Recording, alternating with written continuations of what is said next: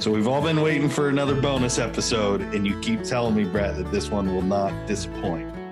So I want to hear what is it about this Mike Root episode that excites you so much? you know, when I when I first wanted to hunt lions and bears back years ago, back it was about 1981 or 82, and uh, there was three guys I heard of. It was Henry McIntyre, Ross Johnson, and Mike Root.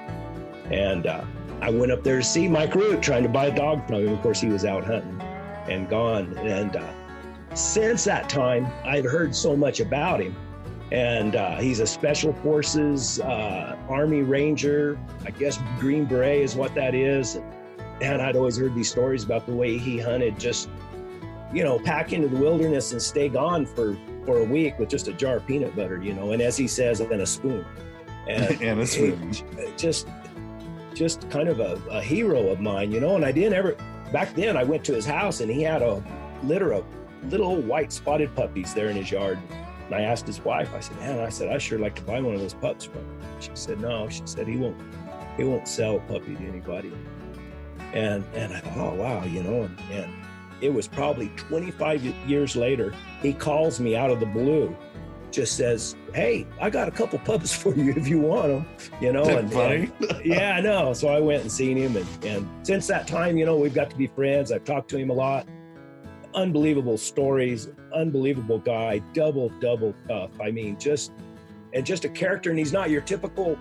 You know, most of these guys that we talk to are, are ranchers, you know, and they had dogs and kind of out of uh, necessity. Uh, se- yeah, self defense. They they had hounds. They hunted lions, protect their livestock, and bears. You know, and and but Mike, he came from back east, and and all he could think about. He met a guy who was an outfitter and had some hounds, and he said, "Man, it was the dogs that did it." He said, "That's," and he's just you know kind of devoted his life to it, and he does it the old-fashioned way. He gets on a mule and, and makes big circles and puts the dogs on the ground.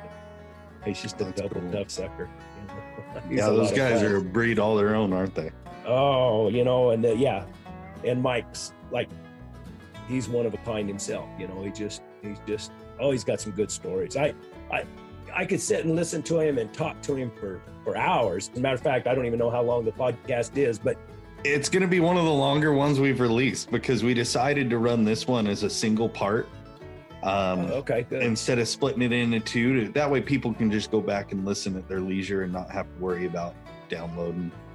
Um, but yeah, I know I've been looking forward to it because ever since you sat down with him, even before, I know you were excited to go talk to Mike. So I've, yeah, I've been I've been buttering him up for this for a long time. I've been wanting to talk to him. He's really not the kind of guy who wants to just sit down and talk. You know, he he just doesn't you know, typical. He just doesn't think he has a story to tell. And I, man, isn't just, that like normal? It seems like that is the norm with some of these guys because, I mean, I'm the one who's usually on the phone talking to people about doing a podcast episode, mm-hmm. and it's intimidating for people. Mm-hmm. And I, I totally understand it. Trust me. Like, first yeah. time I sat behind as a guest on one was I don't know, probably four or five years ago, and now it's like we're hosting one, so it, it's it is a little weird at first, but I encourage anybody out there that's if you can tell a story to Brett without a microphone in front of you, you can do it just the same with it there. You know, you're going hunting with or without us. It's uh it's one of those things, man. Just we want to get this stuff documented. So I know we've been looking forward to it, and you've got the video footage for this, don't you? That you're gonna yes. Be- yes, I have it. Uh, you know, the podcast will come out, and then I think three or four days later, you know, you can put the the face to the name, and then uh, Jim Farmer is uh, well, went with me too. Jim and Mike are old time buddies, so that was a lot of fun because, uh, uh, you know, Jim adds a lot to the podcast. You know, he's he's uh he's been there and done it. He asks good questions, so I I just kind of sit there and listen to him. so, right? Yeah, it, it's a good deal. Really is. Well, awesome. So everybody, make sure you check out Brett over at Born 100 Years Too Late and check out the video content for this uh, this podcast and uh, we will be back again next time. Thanks for joining us. Get your roughage, you know? Yeah, yeah. Well, where do you want to start, Brett? Oh, I'd like to know. I, I, you know, you you get it started. Years ago, years and years ago, about had to be in the '80s sometime. Right. You lived right on the edge of Cuchillo, right there. That's right. And I'd always heard about Mike Root and Ross Johnson. Okay. and I wanted to hunt lions and bears so bad it just hurt. Yeah. I mean, how did you get out here? How did you get to New Mexico? Because you're from Massachusetts, originally. Yeah, that's where I was born and raised. Well, Did you hunt with Bob Rollins, son? yeah, I did. But just to how did I get here? I bought into a hunting business from Bob Rollins. Bought it from him, and it was a real fluke. It was in. Uh, it was in uh, the winter of uh, 1980. I was living in Houston, Texas, and I had a buddy down there. Uh, anyway, it turned out uh, he, he got a wild hair, and he, he called this guy, and they used to advertise in the back outdoor life these outfitters, Yeah, and he called this guy. His name was Charles Bass. He had a place down there on uh, um, uh, Fourth Street down there in Albuquerque, or down uh, Rio uh, Rio, uh, Bravo, somewhere Rio right down there. Yeah. Anyway, I forget. But anyway, the hell of it is, um, this guy we flew up here from Houston, and he took he had a ranch out in Grants. Then we went back to work, and then about a month later, he called and said, "Hey, there's an outfitter selling his business." I mean, I never had a dream of doing this. I ain't kidding. I always loved hunting, but I never even the word outfitter never even entered my mind, you know. So anyway, it turns out we came up, and his wife had got the plane tickets, and back then in Southwest you could fly round trip for like 50, 75 bucks from Houston to Albuquerque. Anyway, we come in, and and uh, the next day we went up to see Rollins was the guy selling his business, and. uh Wall Lake, right?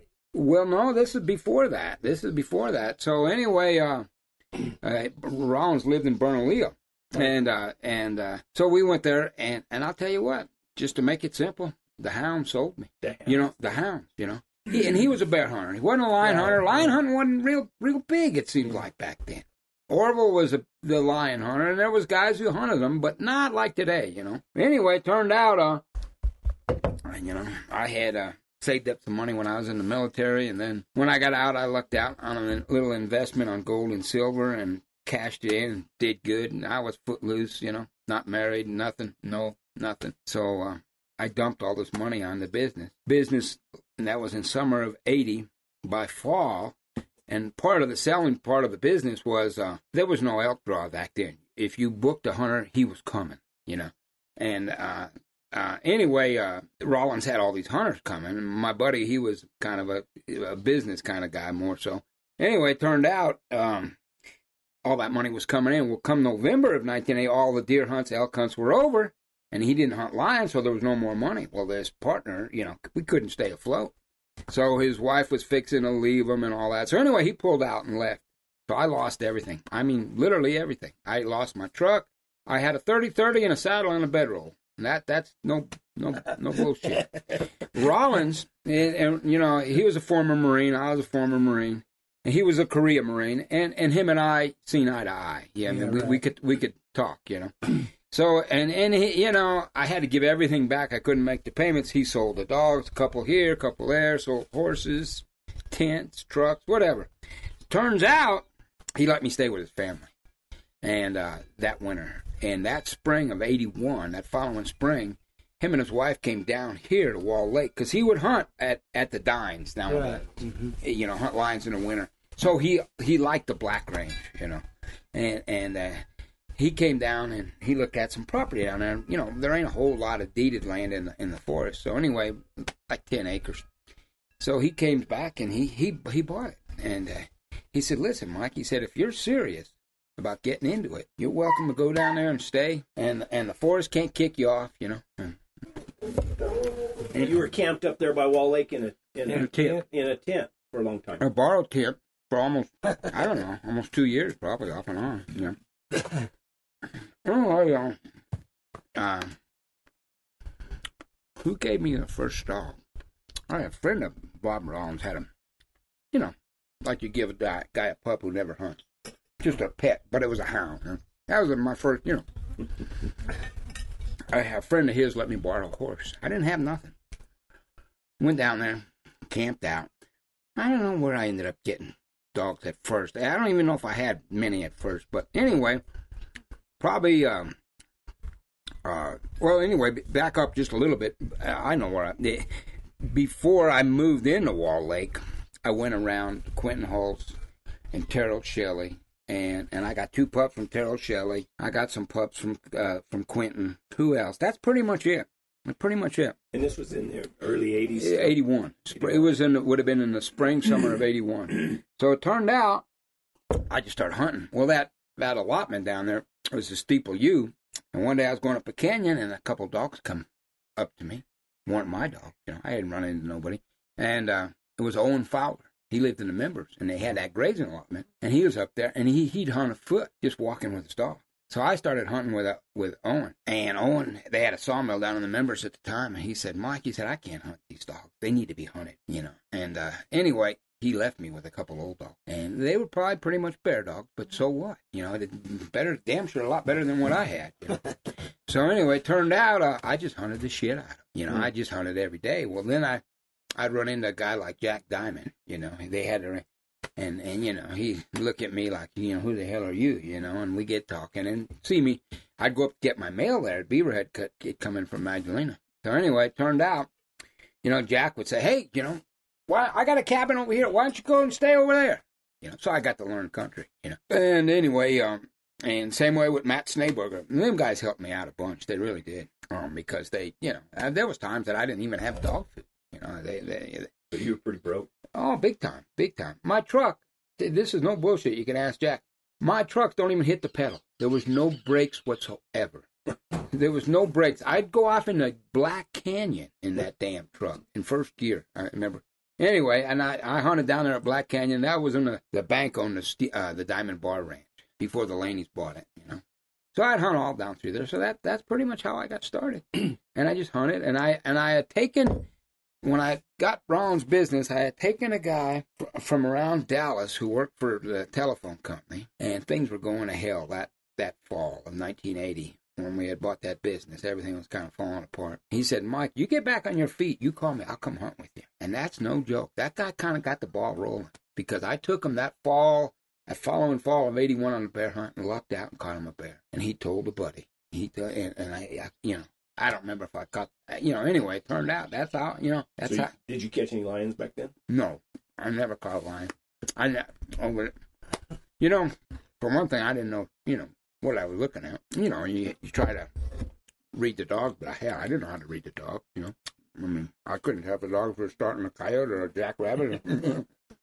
you just let them run whatever they were. I just hunted. You know, I just, you know, and they- they'd catch up to my horse. You know what I mean? And tomorrow would be another day, and go do it again. You know, and of course you could see a bear track, but seeing a lion track a little tougher. You know, How did you get hooked in with Homer then? well. Uh, Homer Bryant. Yeah, yeah. Go, and go there. That winter, the following winter of 81, winter coming on, Homer and his son Frankie, this guy at Winston bought this ranch from Arizona. He was from Arizona. His name was Ing. And their allotment went over the divide. And he needed some fence work done. Hired Homer and his son. And they packed in there and just, no dogs or nothing. They just camped out, built a fence. While I was in there hunting, by then I had a lot of dogs. I don't know where I ended up, but there's no junk. I, I'd hunt 12, 14 dogs every day just turn them just and go. just and they know they you know if you wear them out they're with you Yeah. You know i mean sooner or later they start coming around but anyway so i i um i met homer i remember i was camped down there at monument park and uh, i had my dogs tied out i was by myself and him and frankie rode over from turkey run down in the monument park and it started snowing we got up with about six inches of snow and uh, me and Homer hit it off. And Homer said, "You know, I got a couple dogs." He said, "You know, we to, we to get together this winter and, and may hunt." You know, and me and you know, me and Homer, we got along great. And son was real good guy, got along great. So uh, he was friends with Rod Hill over here on the other side of the Caballo Mountains, and he said, "Let's go to the desert country. I'm thinking about going over there. Nobody ever hunts there, and I know there's lions in there." And we did.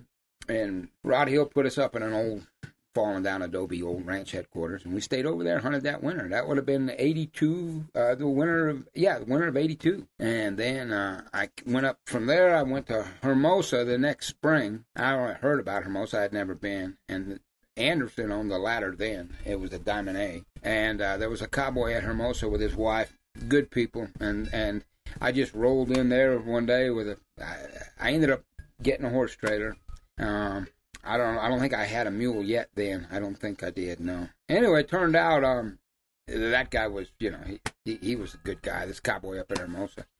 And I told him I was going to go over to the Seiko and camp. He said, "Yeah, yeah." Back then, you've probably been in there. I don't know, but now they've got the roads cut off. But I used to pull a damn gooseneck all the way up this, you know, this. Anyway, and I we had a spring bear season, and the first day I hunted in there, I caught a big old thumper bear off the backside of Victoria. Lost the dog, got way up there on Victoria Peak in the afternoon, and I heard one old dog. I heard one bark, and I bailed off there, leading that horse. I got down there and I had a big old boar.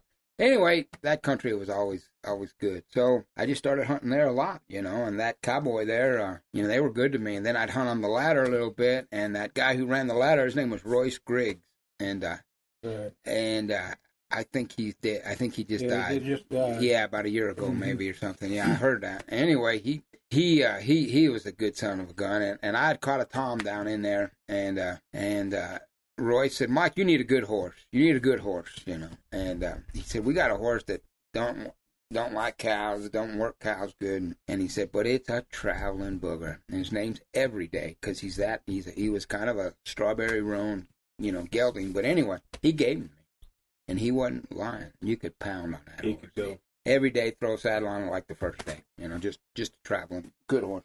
Anyway, so that that kind of how I got. You know, Uh, When did you trade horses for mules? I bought my first mule from Ray Niles at the Slash Ranch. Yeah, he was at, and uh, it was a little gray Mexican mule.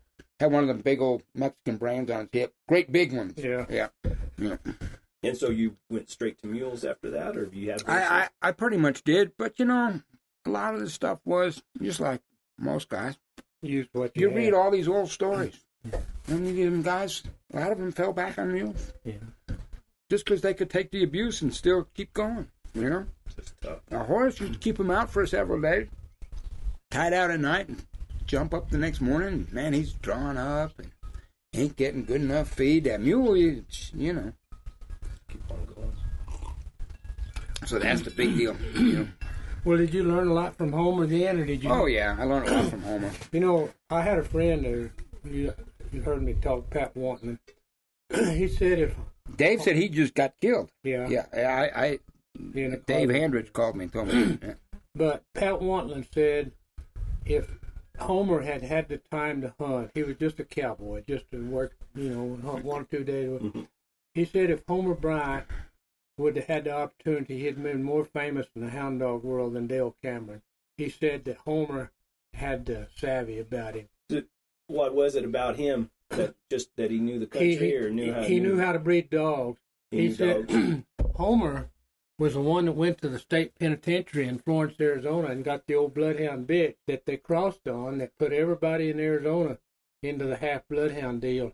And they could take those dogs at 18 months. They was catching lions consistently. And uh, So you think a lot of those good Arizona dry ground lion hounds have evolved from that bloodhound? they go back to that. Their central blood bloodlines. They go back to old Greta. They called her Greta.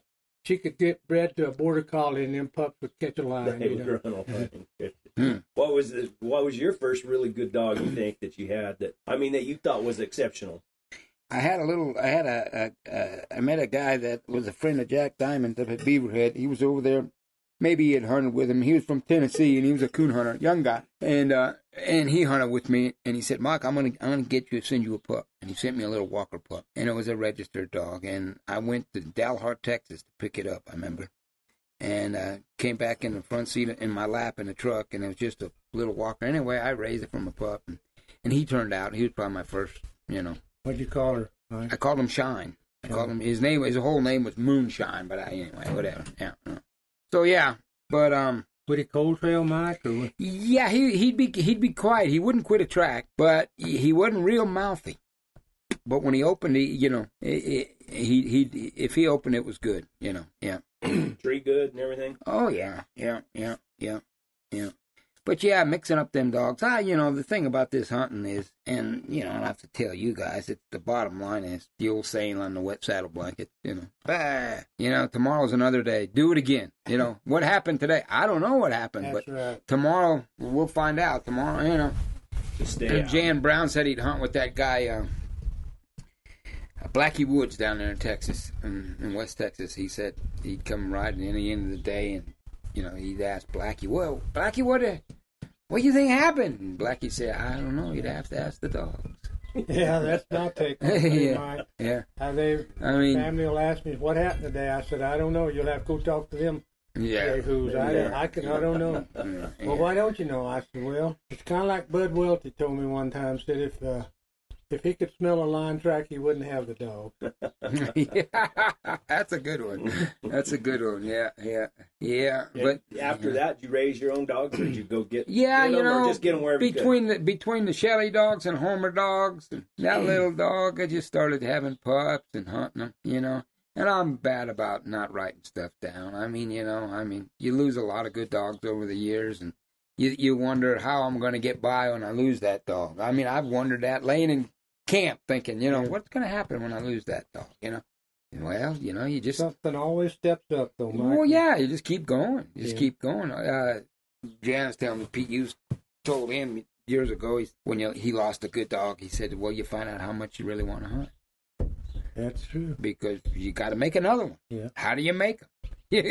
you pound on it.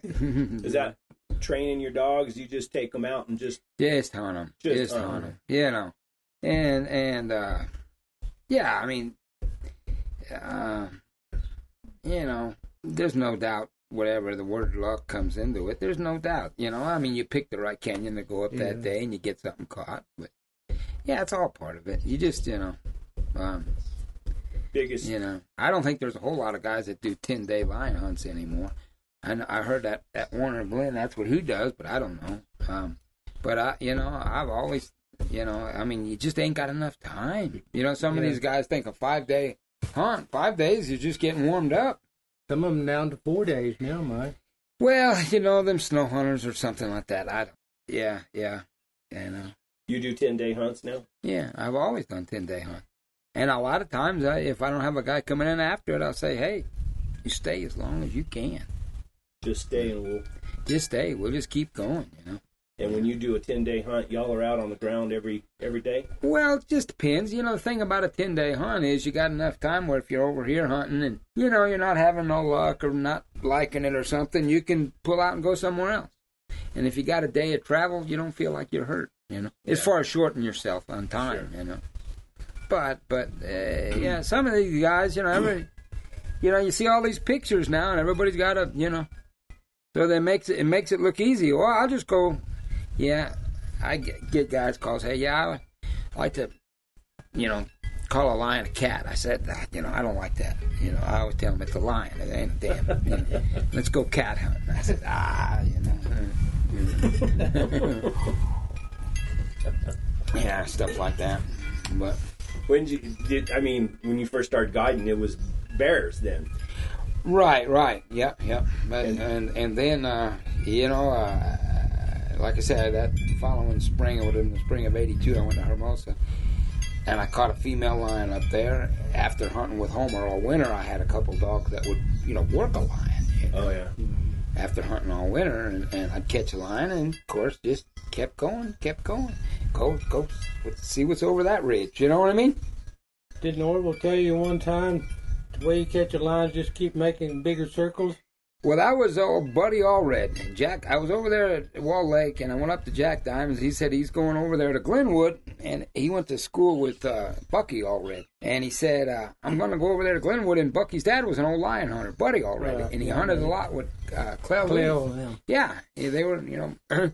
he said, "Want you want to come?" so anyway, I went over there, and they had that bar, you know, Right. and went in there and sat down, and, and Bucky introduced me to his dad, and we sat Yeah. down and let's have a beer, you know, and and uh, and Buddy was a former Marine. He he, he, we we we talked the same talk, you know, and good. And uh, I told him I had caught bears, but I had not caught a lion, you know. And I said, "What's it take? You know, what's it take?"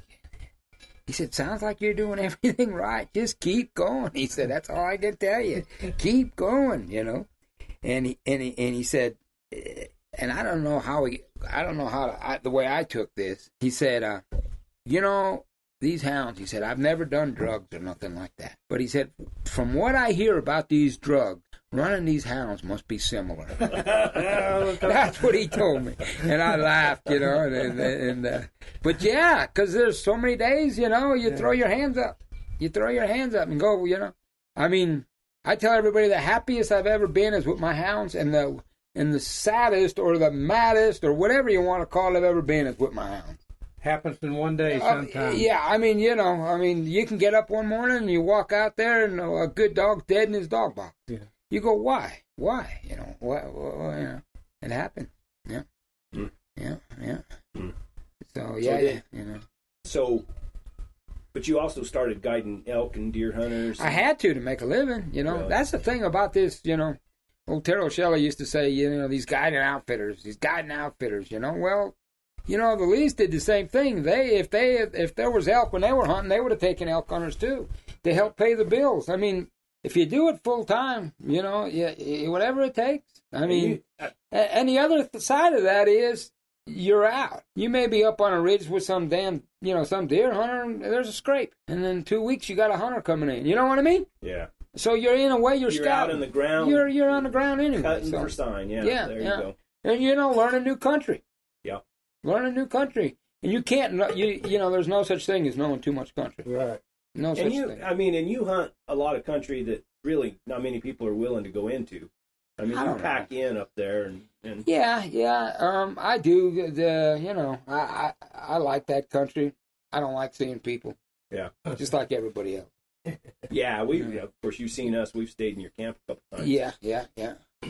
But yeah, there, I, you know, all the times that I've been up through there, you're the only one I've run into. yeah, right. So yeah, further down towards that Black Canyon, that uh On the other web, web. Yeah, Gary Webb. He hunts the Yeah. other side. Yeah, Yeah, yeah, I, I yeah, bumped into yeah. him over there. yeah. No, I know, I know. But yeah, um, yeah. Uh, well, these Did you young hunt guys. much with Orville when you? No, I've only hunted actually only I think only two days with Orville ever. You know, I remember walking up the bottom over there in the San Mateos up Nogal Canyon one afternoon and looking for you know just went over there and uh it was just some slick rock, you know, just in the bottom. He said, "Man, track going up here." I kind of looking, you know, and I don't say nothing. I'm not. I mean, there, there's and I don't say nothing. He says, "You see that track?" I go, "You know, I, I don't, I don't see that track. I don't know what to tell you. ah, right there, I, you know, it's on rock. Like, look at that, you know. Hell, it'd have to be a saber-toothed tiger fossilized to see it. you know, but he just jacking with you. He know. told me he had me get out of the truck one time. I was over there on the ladder with him. And he said, "Jump out right there and see if that's a line." Yeah. It looks like a lion track. Jump out there, and I got out there. You know, man, and I just wanted to make it into a lion track so bad. Right. I'm looking and looking, and finally he stuck his head out the window and hollered, said, Get- "Either it is or it isn't." And he said, "It yeah. don't take that long." Yeah, don't take that long. There you go. Yeah, yeah. But yeah, um, I was waiting on a, you know something from him as far as a somebody do a book or something on him. You know the way they Yeah. do it, talk into a thing like this. You and know, he started to have a web page, and I think it was his daughter, and they had a couple stories on there, but they didn't follow through with it. right? and didn't do anything. Right. And I would have liked to have gone and talked to him. You know, and Orville was always nice to me. Yeah, There, there were a lot of guys that you know he did wasn't real fond of, and he wasn't Yeah. the friendliest guy in the world. But he would call me. You know, they had they had that Tom that was collared, and he called me one day and and and said, "Hey," he said that that that Tom's right above your camp right there. He's up there at Granite Peak. You know, he said you need to get up there. And of course, I couldn't go. And then he called me another time and told me about it. He said, "I got a friend of mine's down there hunting. You know." Uh, uh, south of Kingston there. He said, cut a deer hunt and cut a big li- big Tom lion track. He said, you need to get over there.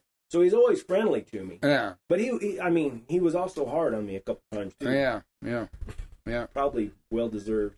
Uh, who you know, whatever. Uh, you know, he just he just you know tough old good. You know, Tough. loved he loved the dog. That's all you can say. Tough guy. He loved the dogs. You know, he you know he had dogs probably and did it longer than probably than you know as far as I know it's probably a record. I don't know if anybody's lived as long as Orville and, and still was active. Still hunting, still catching lions Yeah. after eighty. They said. I he- yeah, yeah. So you know, he's still you know, um, you know, there's a lot to be said for that. I mean, geez, you know, he had a lot of determination. You know, that's that's really something. I Did think. you? Did you? You caught lions in the caballos also, didn't you? Yeah. Well, now all they do is snare it. You know, don't get me started on snares. I, I know. I'm with you. I just I got no use for them. You know, it's, it's it's an insult to a lion. Catch a lion in a trap or a snare, but you know, I can see where guys don't have no other means. You know what I mean? Is eating something. You know, And that snare is out there that- working twenty four seven. right? But I mean, as far as in the name of bighorn sheep, bunch of damn. You know. What a guy told Yeah. me that those sheep are born looking for a place to die. Yeah, I think that's right. I think that's right. Yeah. Anyway, right. But you hunted down there in the in I hunted in the Peloncillos. I hunted on uh, Avery Hurt's place, the Alamo Huecos. When I was hunting down there, the Hatchets was a game refuge. And the people who had it, their name was Everhart. And nobody hunted there. You wouldn't, there was no dog hunting allowed in the Hatchets. Oh, it was a really? game refuge. Nobody was allowed to hunt there. I mean, I'd been, I'd be south of there on the Alamo Huecos looking over at that mountain thinking, man, that'd be a nice, you know, got a big old rough face. And it's sure enough as rough as you want to get it, I guess. But, um, but yeah, yeah.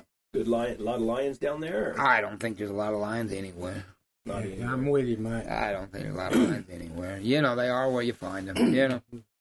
about the same as it's always been. Yeah, I think so. I think maybe there's more lions now only because these damn elk. You know, these elk have scattered so much. I, I don't know if it, if it, if that's even right or not. But it just seems like the more food they got, it makes maybe it increases the population. I don't know.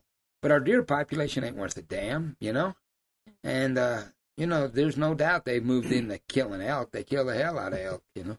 What What do you think? The coyotes on the on the deer? You think? That's what I say. I say the coyotes are the biggest thing on the deer for you know. To me, uh, yeah, yeah. Um, Yeah, that, uh, you know, I talked to that trapper. He traps lions. He's a state. Oh, I'm sure you know him. Uh, down here, at Radium Springs. Yeah. yeah, yeah, yeah. Uh, I know What's his name? about. Yeah, can't remember his name. yeah. Anyway, but he believes that that there's more lions now because back when they trapped the coyotes or or used the 1080 on the coyotes, that that probably killed a lot of lions too. I don't know. He may be right. I don't know. I don't know. I, I, you know, when I first started hunting, I don't think people were using 1080. Really? You know, like I said, I hunted on the west side of the Black Range. I'm sure there was plenty of lions there, but I didn't know what the hell I was. You know. You think there's more lion hunters now than there was back then? Oh, I for sure, for sure. There, there's no doubt about that. There's probably, you know, oh yeah, a lot more lion hunters. You know, and the only reason they're lion hunters is, to me, is the populations had to increase because Yeah. if there's that many lions to catch, they wouldn't be hunting them if they were, you know. But there's not as many that hunt the way. The way No, the the way the way that we hunt is whatever you want to call it, harder, whatever. Saddling up and making a circle is a lot different than driving roads, you know. And them guys, if the lions weren't there, them driving them roads wouldn't pay off. So there's got to be, you know, More the lions. lions have got to have spread out, or maybe they've always been that. But it seems like, seems to me, I hear more, you know.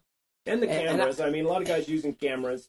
Yeah, but I just think that the population i- i- is the way it is because of the elk. I think. I think there's so much Because damn food for a lion now. There's elk everywhere, everywhere. So you know, um, and I don't even I don't know if that's right or wrong, but but uh, but yeah, you know, um, it just seems like there's a lot of hunters now. Well, there wouldn't be a lot of hunters if there wasn't many lions.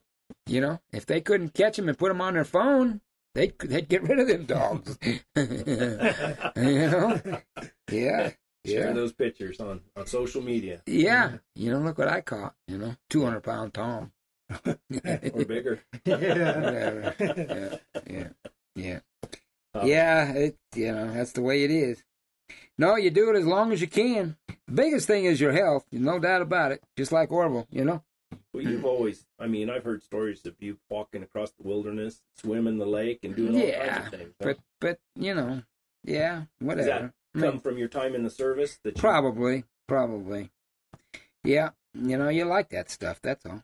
I mean, you know, yeah, and that you that's know, part of hunting though too. You know, I mean, if you're if I mean, yeah, something happens, you got to you know, yeah, it, you got to be able to pull your weight. You and that you know, and I think that so much, and I've talked to younger guys that I've hunted with in the past, you know, and that, I mean, the way we hunt or the way I like to hunt and the way you've always hunted is is you got to enjoy that process, not just necessarily actually catching the lion, but everything Right. that goes with it. No, it's the freedom. It's Yeah. the freedom. And, you know, that's the thing about the dog hunting, too. You know, you can like going elk or deer hunting, but you got a season. You got five days here, you got 10 days there. And then, you know, you hope, well, now you hope you draw next year so you can go hunt, you know. With the dogs, you're out. I mean, the freedom, you know. I mean, that was one of the things that really got me about When I first started, it's like, damn, you know. When I first started, it was 11 month season. And Then they cut it back. Now, of course, you got a year round deal, you know. But um, but um, yeah, that's the big thing because you're in pretty much in the now, but there's more seasons for everything. They got you know deer hunts, elk hunts going all the time, and javelina hunts in the winter. But it, it wasn't too many years ago. The only thing in, in winter was lion hunt. Exactly. I remember that. You know, so if you were out, you know, and it was you and the rancher. Now everybody's got a side by side. You know, but that's the way it is. You ain't gonna get rid of it. You know, No, you ain't gonna get rid of it. that's what makes that wilderness so nice. Is you can get up in there and Yeah. get away from a lot of that. Yeah.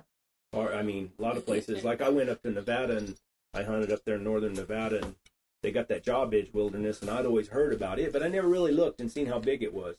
Well, it's a little wilderness. It's not that big, and they got little two-track roads all the way around it, and uh, you know, and you're Yeah. you're there on your mules. And I took a pack mule and rode my mule, and you get up in there, and then you you know, there's a buggy or a side by side or a four wheeler or something. Yeah. And it just kind of, you know, they're running all over the place, and, and you know, It takes the fun like out of it. Yeah. It takes the fun out of it.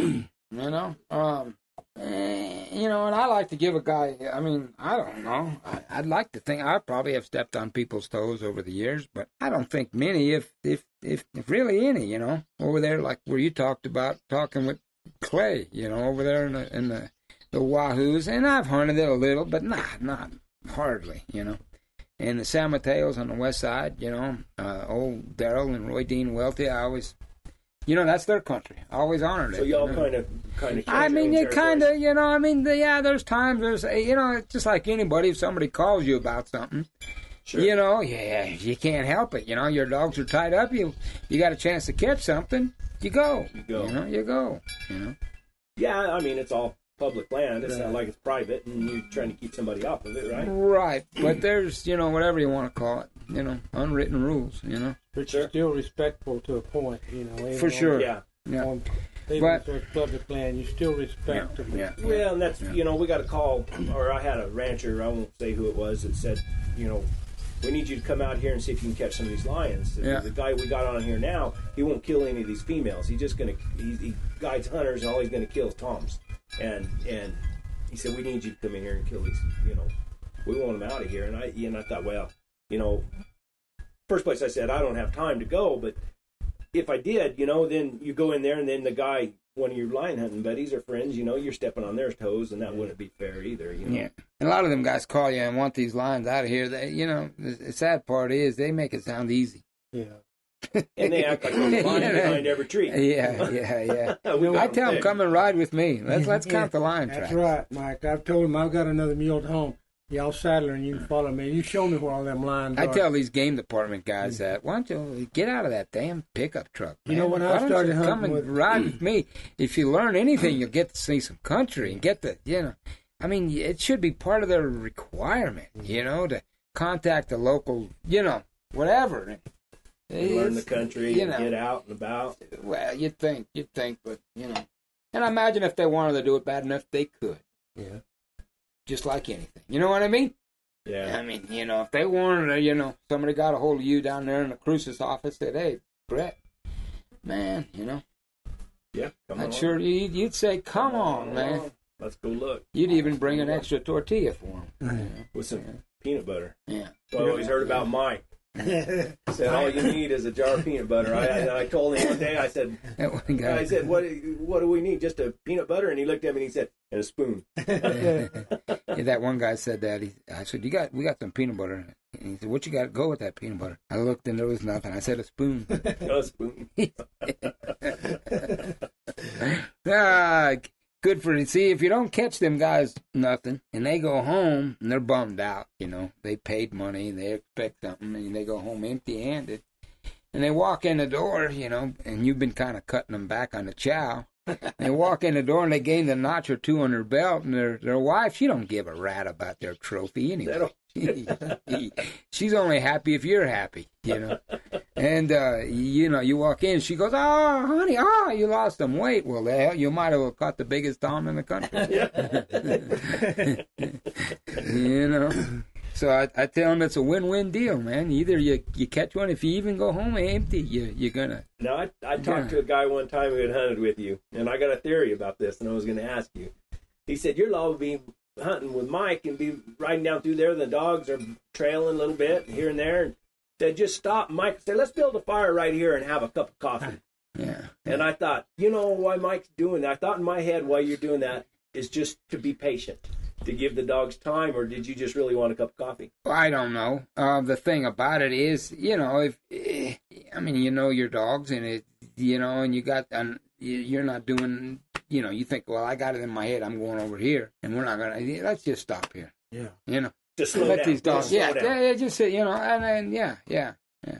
That lion we caught down there, that's this. I mean, I look back on all the mistakes that I probably made by calling the dogs off when I was probably closer to that lion than I realized.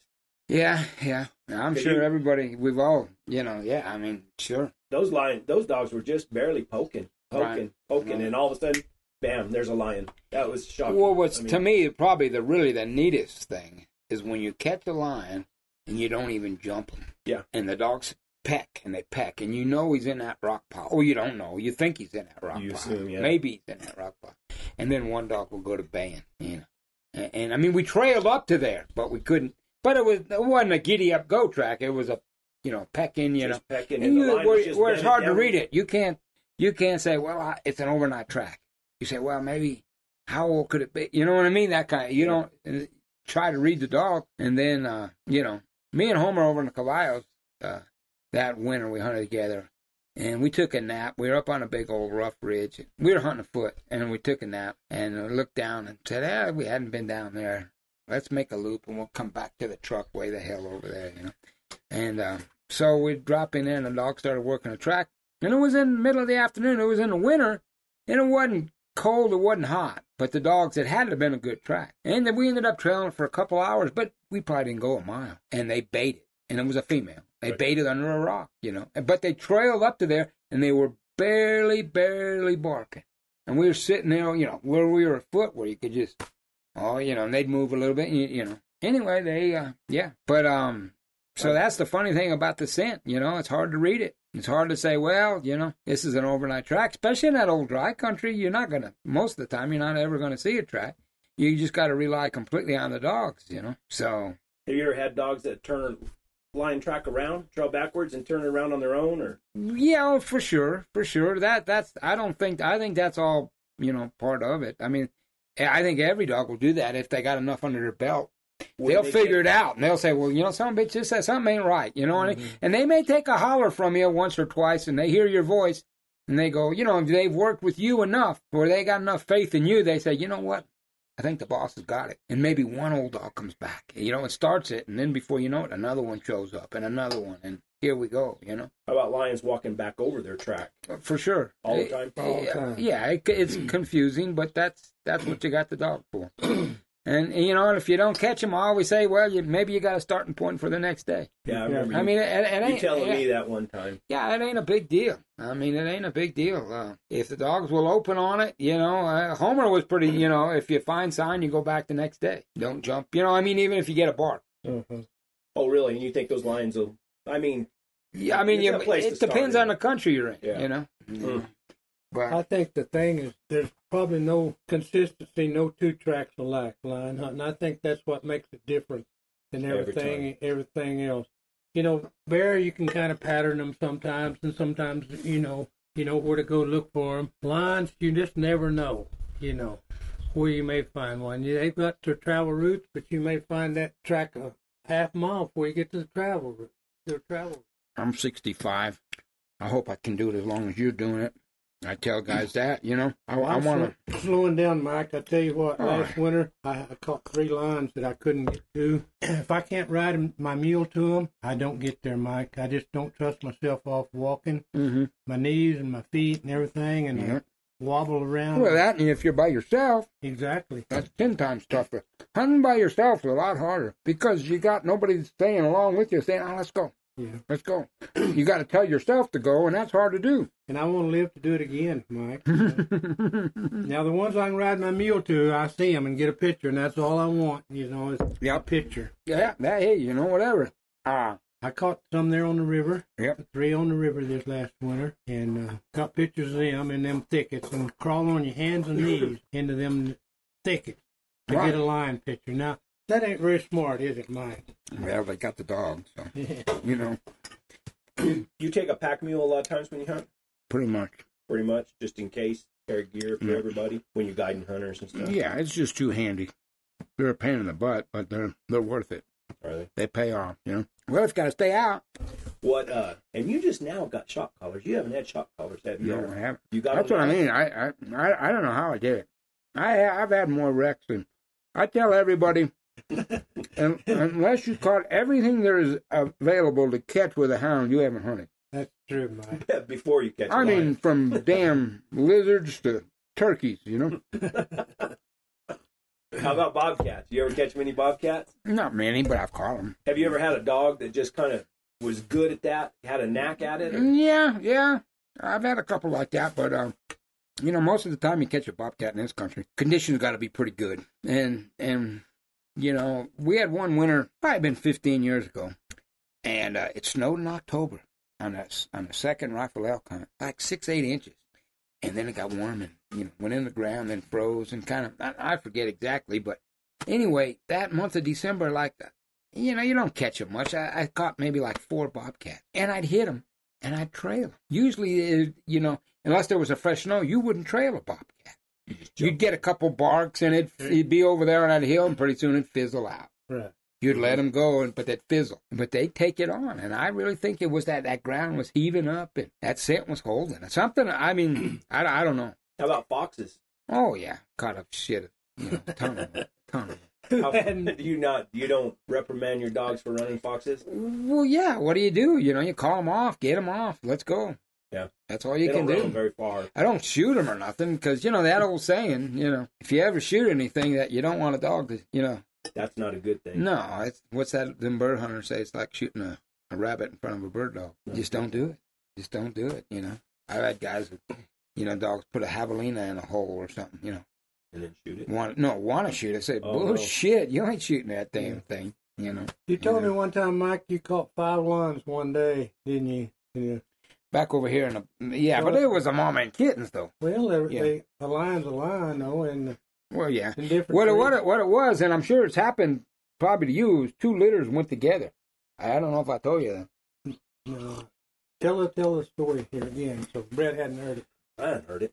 Well, uh, anyway, you, uh, you turned out, and the, the time you got your meal out of the trailer. yeah, I had a guy, I had a father and a son, and we were getting the saddles. You know, I- they they were already saddled, unloaded of them, putting the stuff on, and, and I had let some dogs out. You know, just go on, and and pretty soon they barked down there. Then I heard an old dog. You know, said, "Ah, ah," you know, and then, you know, getting ready, getting ready, and pretty soon they're treed. I go, ah, you know, like you say, you know, you never say for sure. You know, probably a fox. You know, who knows? You know, right?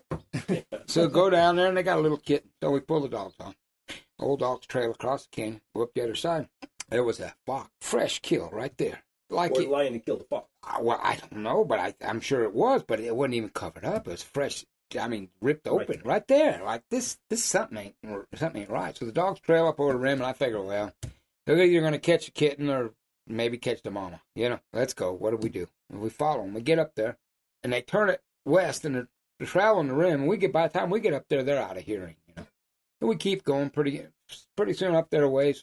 They're treed down on the bottom, but they're treed in different spots. You know, so we ride down in there, and I get to the tree, and it's a a big kitten, like 60 pounds, you know. But this ain't the same litter. It can't be. The, the little one. Anyway, they had, they had, I think, four lions along there, Okay. different spots. And I tried to get the hunter. One was a Tom, you could tell. He, he was probably 75 pounds, and I, the hunter wouldn't shoot him. Oh, he didn't He did, yeah, he said he wasn't big enough, you know. And I got that hunter up in the tree. He had it. This was before the iPhone. And I said, well, let me get a picture of you pulling that tail. So he climbed up in there, and there was a pinion, you know, and he got, he got right underneath it. And that lion just kept looking at him, you know. I said, grab him. That pull it, you know, I got a picture of you, you know. He goes, you sure? I go, closer. Get up there. Get up there. He gets up there, and he got about three inches from that tail. He goes, I can't do it, Mike. I can't do it. and I just kind of, you know, I had a guy a couple years ago up here who wanted to kill a lion with a knife. Oh, Oh, no. And I told him, and when he talked to me on the phone, I said, "You've watched too many damn movies." you know, I said, but, but bring a gun. I said too. You know.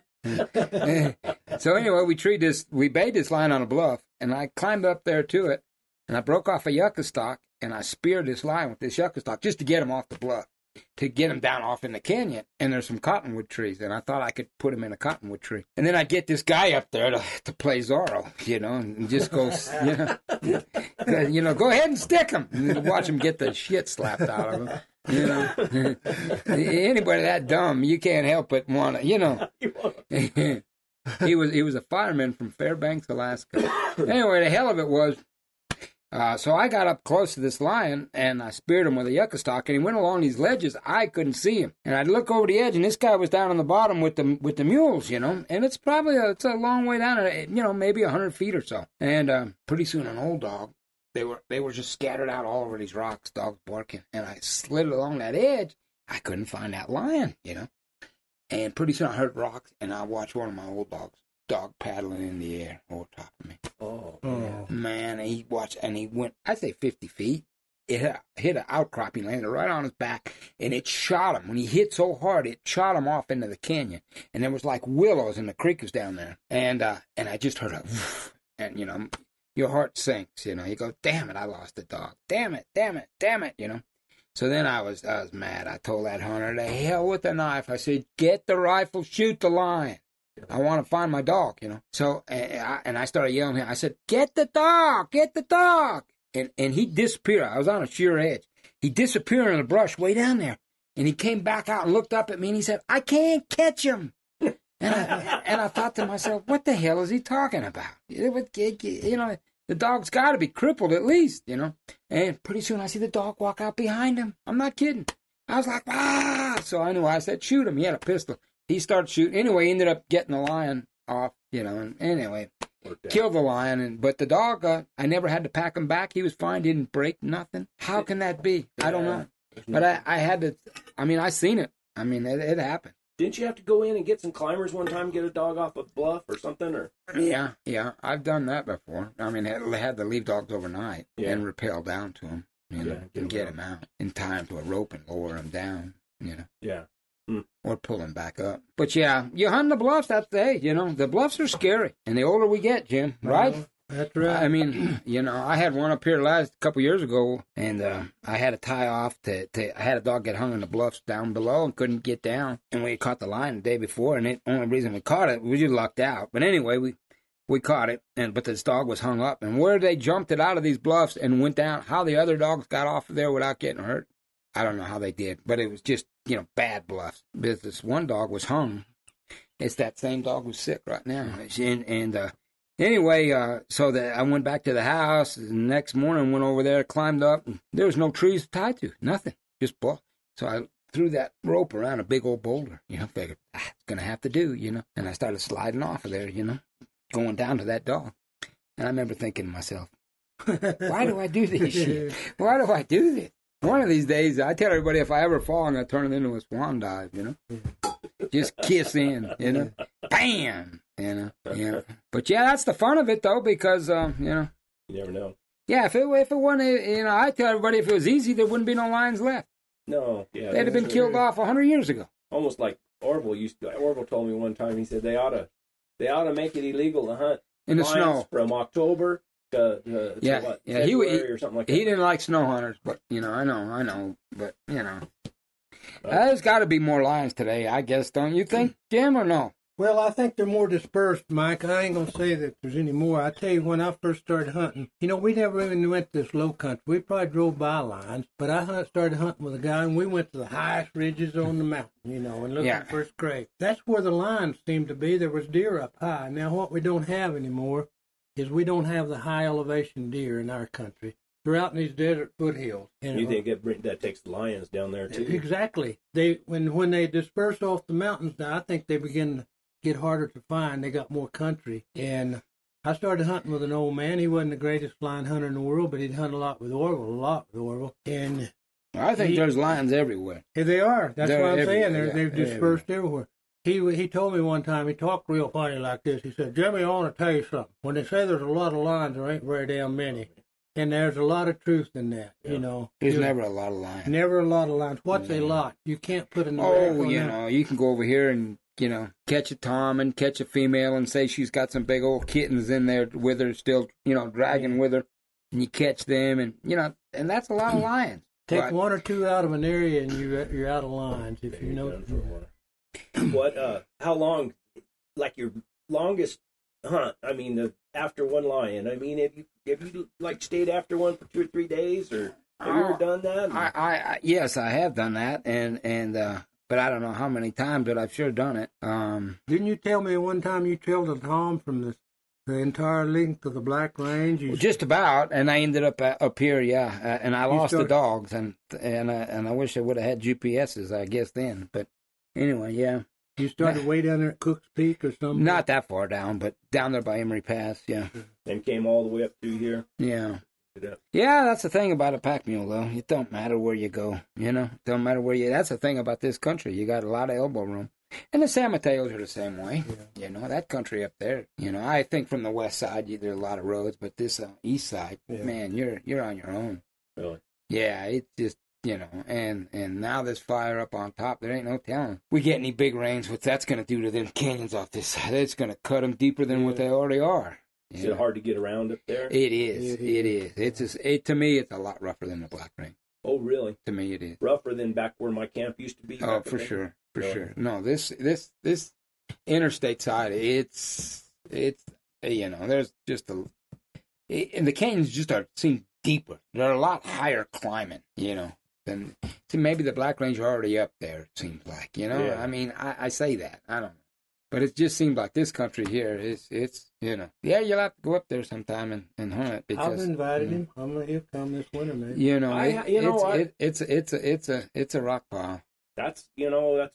I always told everybody, you know, there where I was by my camp, you know, I never, there was nobody ever came up there and hunted, Mhm. and I had guys say, oh, you know, we come up there and they come up there one time, you know, and that would Yeah. be about it. Right, right. I had there was a TV crew one time that they wanted to bring a guy. I think it was this boy that lives over here now. I don't want to say his name, but they said, "Yeah, we're gonna we want to come in there and go bear hunting because they closed down the the the area. They hit the quota over there by Capitan and Oh, Ritos okay. and everything.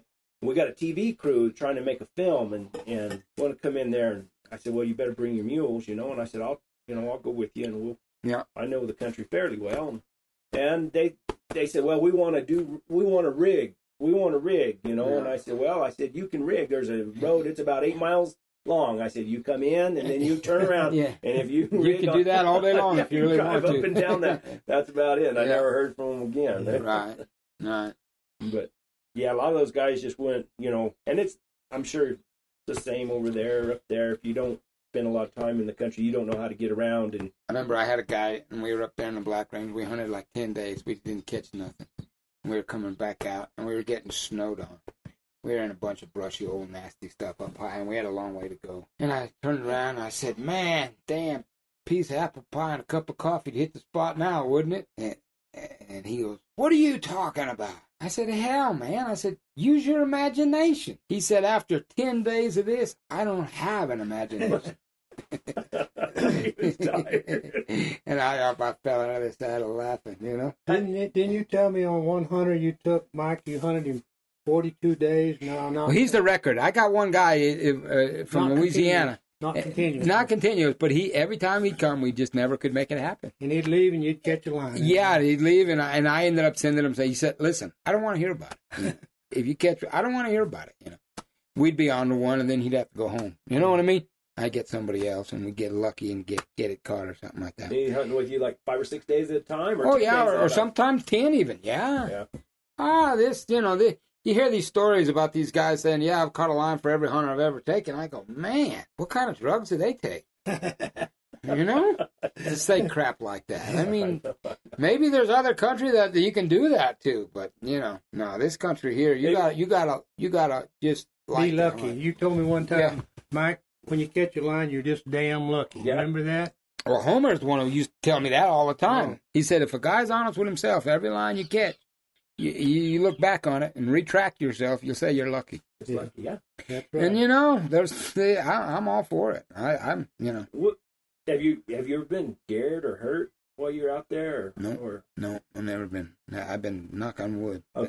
yeah, Warner Glenn had the best the best answer to that question I ever heard. They asked him, He said, "Have you ever been scared out there?" For a minute, he said, "I was scared I wasn't going to catch that lion." Yeah, yeah, I yeah. that's about right. Yeah, yeah. And sometimes that sure plays with you because you got a guy you just like to, you know. Some guys are, great. but Most of the most of the guys are are good, but you know, you get the guys that you know. Which way we going tomorrow? You know, you're tired of hearing that stuff. You know, which way? What do you? wha- What's the plan for tomorrow? Well, we're gonna go hunt. You know, you know. Well, you know, like you What got a you crystal ball. Like you got a crystal ball. You know. I think, yeah, yeah. I mean, it's just yeah, yeah.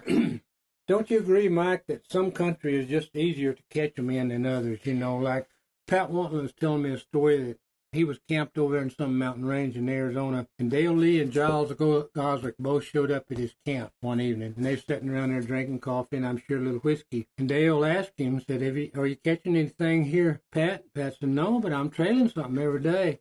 And said Giles and Dale got to talking. They had never caught a lion in that particular mountain. And they came up with this funny story that Dale thought the bluffs were too close together. You jump them out of one, they just go get in another bluff. In other words, they and Pat said it seemed to be that way. You could trail and trail, but you could never get one caught, never get him caught.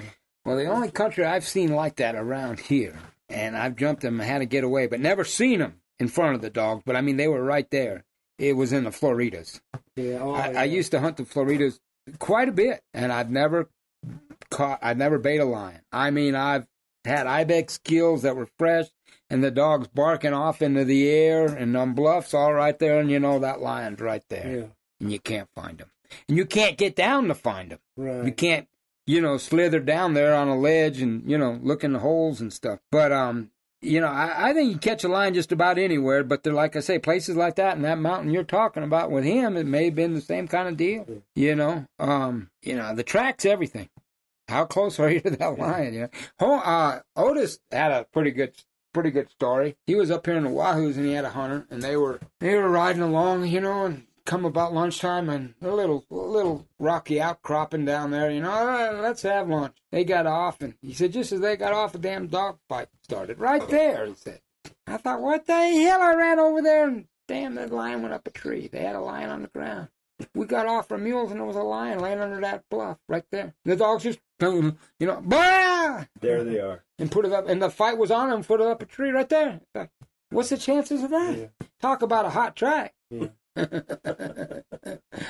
you know, so yeah, you know, but You told me a story one time about up here that you had a hunter and there was a little bit of snow on the slope and this mule sliding down or something and forget what it was. And I thought you guys had a lion tree down there somewhere. yeah, I, I, thought said you never been scared. And when I heard that story, Oh I no, I, I, I told you that story. Yeah, scared. yeah, yeah. No, I got the line, uh, the mules down in the bottom, and it was it was after a burn up there. It, burn had been several years before, but and, and there was no snow on that side, but it was frozen and it was all burned. It was all that locust, you know, Oh. that old prickly old cat claw stuff, you know. And I said, I'll just get to the bottom. I said, you drag the lion on down. Okay, okay. So I started off, and I had his mule, and I had a pack mule, and my mule. I might have had two pack mules. feel like saying I did. But anyway, I started leading off of there. That ground, it was really steep, but not only that, it was frozen rock. Hard, I mean, just like rock. And I kept slipping and sliding, and I started down. There was no turning back up. I said, "Man, we got to. I got to just keep going." I got down to the bottom. Well, that after that fire, when that water came in the summer rains, it cut, and I had a bank higher than that roof right there, a lot higher, like high as this damn tree to the bottom of the creek, and there was no going up. And you were there. I was dead in the water. I went. I I, I thought, what am I going to do? And I went up. I turned every mule loose. Oh, you know, I, I figured, and I took the mule I was riding, and I jumped off, and I knew I could get that mule off behind me. And that mule jumped. I never seen it jump, but it jumped, and I figured it was going to land on me. And I, when I hit, I rolled, and I rolled into a, a pool of water down there, and that mule hit behind me, and I got out of the water. And I and I did that with every mule. I had one mule that rolled underneath with a with a pack on, rolled underneath a damn burned big old dead log under a deadfall, and and she, she was squatted. I mean, I I, I was gonna shoot her and myself. no, really, uh, you get in some of them pinches, you just go, what is the answer to this? Yeah, what yeah, is the it. answer? I don't know the answer. You know, well, what should I? You know, whatever you do is going to be wrong. You know, Mm. yeah, yeah, yeah. Probably one of the, probably the, probably it probably was one of the worst days I've ever had hunting with a hound. I put this line in a mine shaft up here. I had this old guy with a muzzle loader, and we lost the dogs. I didn't have no, you know, tracking stuff, and we on a good trail. Followed him, followed him, followed him, and we come off into this damn deal, and it was quiet. Couldn't hear it talk, and we weren't that far behind them. And I figured they just made a bad lose, you know. Nothing, nothing. I said, this is weird. I said, I, I the, the mine shaft, I wouldn't, it wasn't even in my mind. I just thought the dogs had made a lose. And I mean, we waited a while, nothing. We got off down in there, nothing. And we're on one side of the canyon. Maybe the other side was, you know, back across there in the cut was maybe a couple hundred yards. And a dog hit must have come out of that and barked. And we heard that dog right there. Said, hell, they're right over there. Got over there, and man, they had this lion back in this it wasn't that deep. It was probably only from here to that far post. And it was a big boulder in front of it. And it was just like somebody had put it there, whatever. And you could get back in this hole. Anyway, uh, I didn't have a flashlight. And I crawled in there. And the noise was deafening. You know, them lions. I probably had six, seven dogs. I don't know. And they had this lion bait in there. And they was just, and I crawled in there. I, I didn't get much from me to you and I couldn't see my hand in front of my face. And I'm and I'm squatted there, and and and I had to squat down to crawl in. And and uh, I, I remember I had my 45 in my hand, and I was kneeling down, and I'm thinking, and the noise is deafening. When we got there, the hunter said, "Mike, this is your deal. I, I ain't going in there." You know, you know. And so, so, uh, so uh, I get. I'm thinking to myself, how do I get these dogs out? I mean, it is so you can't even hear yourself think. You can imagine the the the, the, the noise, the them bait, and I didn't have a flashlight, and I couldn't see. And I'm just thinking, how, what do I do? What do I do? What do I do? You know? And I thought, nothing. I try to call them off. What you, ah, you know? I'm kind of like, here, dogs, here. Well, that was the worst thing in the world. and all they did up. is they just piled on it, and the fight, and it lasted probably three seconds, ten seconds, and I'll never forget. I sit just like this, and I just seen eyes, like right there, boom, and and it was a female, and she had to go right over the top of me because there was no room. And when she got right on me like this, I fired two rounds. Boom, boom, just like that. And I am not joking. That lion collapsed on me, lay, right on. laid on me, okay? Wow. But my second shot, no, that was my third shot. I went boom, boom. And I thought it was maybe still alive. I went boom. I had a little old dog, little walker dog. She was a little cracker jack. She had come running up. And I shot her right in the back of the head. Ooh and the, and the last shot. And I probably didn't. The lion was probably already dead with the first two, but I didn't know that. You didn't know she's laying on you. And, and and I shot her, and I couldn't believe it. I couldn't believe I shot my dog. You know. Anyway, I came out of the hole. The hunter like, what? How? You know? I said, I shot my dog. I shot my dog. I said, this is this. You know, you want to quit. You know. Yeah. Stuff like that. But um, but yeah, then then we I pull the lion out and uh, waiting for the dogs to come out one at a time. No dog, and I'm thinking, now what can be wrong? What can be wrong? So I crawl back in there. I go, here, dogs, here, dogs. You know, pretty soon, here come a dog. You know, here come a. They had bait that lion on a rat nest, and you know how all that cholla. Yeah.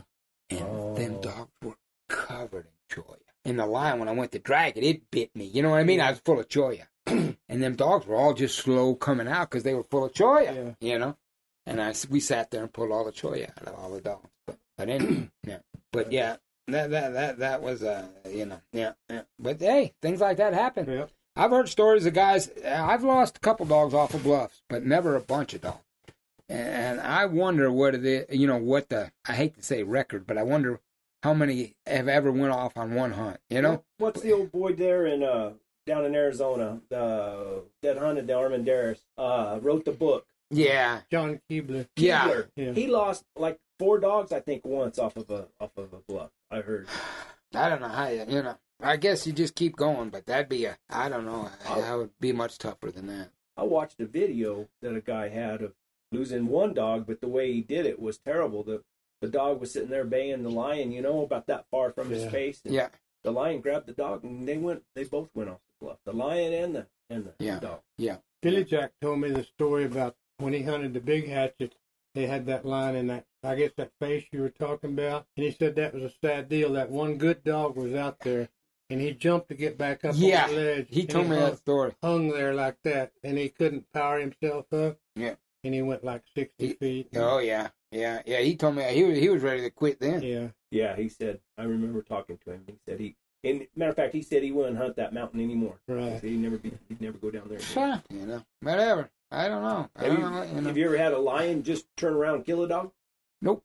Never have. No. Bears ha- though. I You know. had a- I've, I've only had them, you know, whatever you want to call it, defending themselves, you know. And and the thing is, just like me telling the dogs, you know, here, dog, you know, and and they got them on the edge of a bluff, and here we come crawling up, and them dogs turn and look and see us. They're all of a sudden They they're get braver. two foot closer. They're Yeah. tougher. Yeah. You know, uh, I had a dog up here get knocked off a bluff, and I watched it get knocked off, and, and I thought it was dead, and I took it to the vet, and, and it ruined her. It broke. He put her hip back in or whatever, and put her in some kind of deal, but she couldn't hunt the rest of the winter. Then she never was the same. Never was. Never the same. Didn't you have a line over here by Alamogordo over in there that went off a bluff and you had to go around and Uh, go- yeah, yeah, yeah. Over there in that dog canyon, big old nasty. I mean, you've probably seen that country over there. That Mhm. you know, it's up there by them antennas. Mhm. Yeah, they're bad bluffs. I mean, you Over could, there on on by Alamogordo, above yeah, yeah, yeah. You could parachute off them bluffs. Yeah. I mean, you could. That- I, I uh, Mike Benzie had a dog that I had I had given him that was making a good lion hound. She they caught a big big tom off of there, and uh, that dog came off the bluff right there. Yeah. It doesn't surprise me. Them are they're bad bluffs. Yeah, yeah. The dogs had one bait, and we were gunning down to it, and the dog looked up and seen us, and lion jumped over the dogs, and then went along a rim, disappeared. We got over there along that rim, and on this side it was just a sheer wall, and I knew that lion didn't go up there, you know, and and uh, the dogs were all looking for the lion, you know, and and and we looked, and it, there was a crack, and he, he was looking at it, and I told that hunter without even before a dog could even see that line. I said, Shh Oh, he blew him off. He said he heard him hit. I didn't hear him hit. And I marked it with some paper, you know, up there on Cholla. And I looked down there. You can see Highway 54 going down there towards El Paso, you know. And uh, and and I could see a two track way down there coming up this canyon. So I kind of marked everything. And the next day we came back around. We hiked up there. We got up there about really about one one thirty in the afternoon. I remember. And I went up a little higher, and I said, "This is it. This is it." I said, "You know." Let's split up. I said, You down here. I'm going to get a little higher and let's just skirt underneath this bluff. And I was walking along, not very long, and uh, it looked like a boulder had come off, fresh dirt, you know. And I said, I don't know what hit here, but something hit. By the time I said it, this hunter goes, Here he is, Mike. And that lion had hit and then bounced. And that lion had splits down him. And I thought he was ruined. And he said, No, my taxidermist can fix it. And he sent me pictures. And come out okay. he did. He did. Mm. But um, but I could see over there where oh, if you ever had a dog off a bluff, it's over. Done. No, that that them are really bad bluffs over there. Yeah. Really bad bluffs. I mean, any bluff that over fifty feet kill a dog, I guess. Yeah. So it don't matter. Have you hunted up north? Have you, you know? Not really. No, I I've been up there. I had a buddy up there, in Las Vegas, New Mexico, an old Mexican guy, good son of a gun, and I'd go up there and hunt. And and the biggest line I ever caught was up there. Really? Yeah.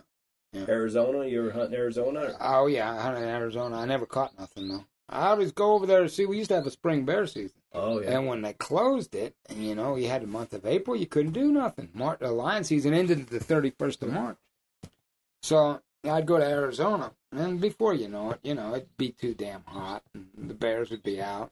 Anyway, How about when you ran bears? Uh, did you ever have any trouble running lions with dogs that you caught bears with? Running both, running both. Yeah, yeah, probably only because you know if you're hunting and the bears are real active and you hit a you They're go over a, a bear track and your dogs are used to catching bears, they're gonna leave. Yeah. They're gonna go on the bear. Now you might have a dog or two to stay in the line. Just depends how hard the line track is. Yeah. You know, if the line track ain't that good and they hit a fresh bear, boom. I you know I don't know. Huh, Jim? That's the way it is. The way it is. I mean, if now these guys now there are a lot of guys go, well, I won't let my dog run a run a bear. Well, that's fine. I mean, I, like I say, you know, you do it for a living. I mean, I take bear hunters because you know, I mean, So help, you- help, help feed the dog. Never had much trouble with the dog slowing down to trail a bear or trail a lion after running bears. I don't think so. I mean, you know, I, I just I I've heard that a lot of times too from a lot of guys. You know that you know a bear dog will be too fast and he won't mm-hmm. slow down on a lion track. But you get experienced dogs with lions under their belt. When they hit a track and they don't want to leave it, Yeah. they're gonna pound on it. Yeah. You know, uh, if it's a giddy up go track, it's one thing, but most of the time it ain't that way. You know, I told old Sid Savage, he's hunting with me a little this last winter. I said, Sid, you're never gonna catch a lion. He goes, "Why you say that, Mike?" I said, "Cause you ride too damn fast." I said, "You got." He's always bragging on his mule. He, he'll he'll he'll watch it. He'll give me help. He'll give me help. Yeah, he he said, "Watch my mule." He's got, you know. Boy, will walk Oh, out. well, well, that's all well and good, you know. But I mean, at the end of the day, I guess heading home it's nice. Yeah. But I told him the same thing when we were hunting up there. He- I said, "That gum, Sid. slow So down. let's slow down and enjoy some of this. We're Yeah, in he, he's you well, what about over there? What about over there? Let's go. Say, hey. He's like a fart in a bottle. Yeah. Yeah, yeah, he's he's used to that roping. He's all quick, yeah, timing, everything. You make know, it happen. You know, I now. got a saying about these hounds. I say there's two things: slow, stay, slow down, and stay out of their way. yeah, That's my two things. I tell a young boy, and he, he's always at pushing up. I said, stay back from them, give them time, let them figure it out, You stay out of the way, because you can push it. You can Don't- keep pushing the dog riding up on him. yeah, You let- can push him off that track. yeah. Best let- dog I ever had was a little female, and I've actually seen her be going up a canyon, and I'd get too close to her, and that track would turn around and come back. She'd trail right underneath you my were mule, in the way. and I was in the way. yeah, So anymore, when I'm in the mountains, if they're going up the canyon, I'm side hilling. If they're side hilling, I'm in the canyon. You know, right, Right. I just stay out of the way and give them a lot of time. right. Just tie up. Jimmer, I got a friend over at Capitan. Jimmer is notorious. He'll get off his mule and go get his cantina out, or coffee out, and he drinks tea, and he's got to have his tea. And he says a lot of times, if you'll just get back to them dogs, they'll they'll turn it around. They'll he calls it it inching it back. He says they'll inch it back. You know? Sure, just, sure, or just, sure. Just get down right there and build you a cup of Yeah, coffee. yeah, Yeah. yeah. well, you know, um, But you know, it's a game. I think nobody's got the answer to. You know, you get a lot of opinions, and like we're here, we're all that's the reason we do it because Yeah. you never have the answer to it. No, it's all every every, Every day's a new day. different. every day, and every track is Mhm. different. This, And the hell of it is, the probably the biggest thing is like me and Billy talk all the time. Say, it's all the dogs. yeah, If you Yeah. couldn't watch Right, that dog work, exactly. You know, especially you know watching a pup make a dog. Yeah, That's that's probably the biggest reward right. is making a young dog. I mean, you know, ma- watching, a young it. dog turn into a good dog. Yeah. You know, And Well- coming into the evening, and you trail the line, and they've did work their heart out, and they're sl- strung out for a quarter mile, mile behind you, like a bunch of galley slaves.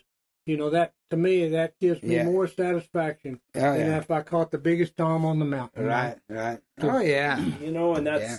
That's But- one of the reasons I, I everybody has or uh, not everybody. So many people have the wrong impression about Exactly. what we do.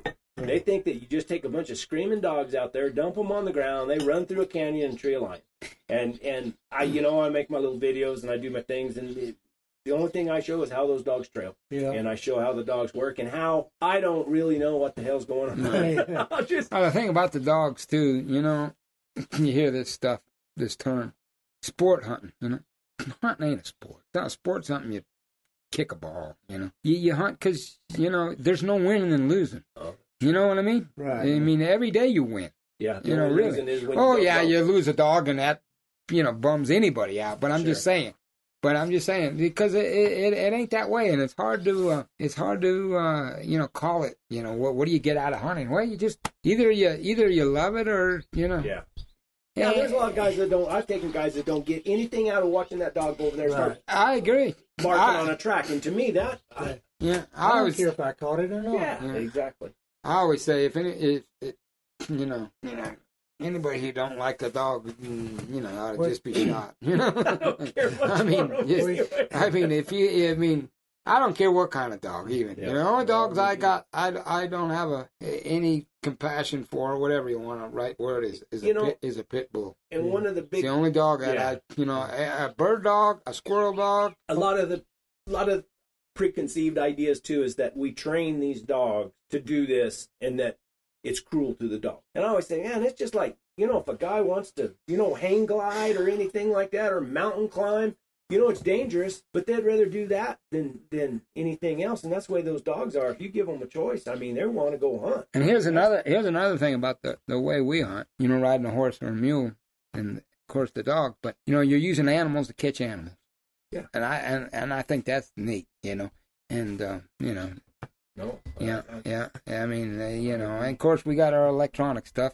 You know, and it really wouldn't bother me if that if that stuff was never came along. Really. Me either. when, I mean, I, I'm sure you know it's now it's getting where you know it's kind of like having your cell phone. I'm looking at it. yeah. I'm looking at it. You know, and when I did never you start using telemetry or tracking colors? uh, just like maybe two, maybe three at the most, three years, maybe, Three years ago? probably. Yeah. Well, I had telemetry before that. Yeah, but I mean, The yeah, telemetry probably probably seven, eight, ten years. really. Probably a while. You like the telemetry. Garmin's a lot better.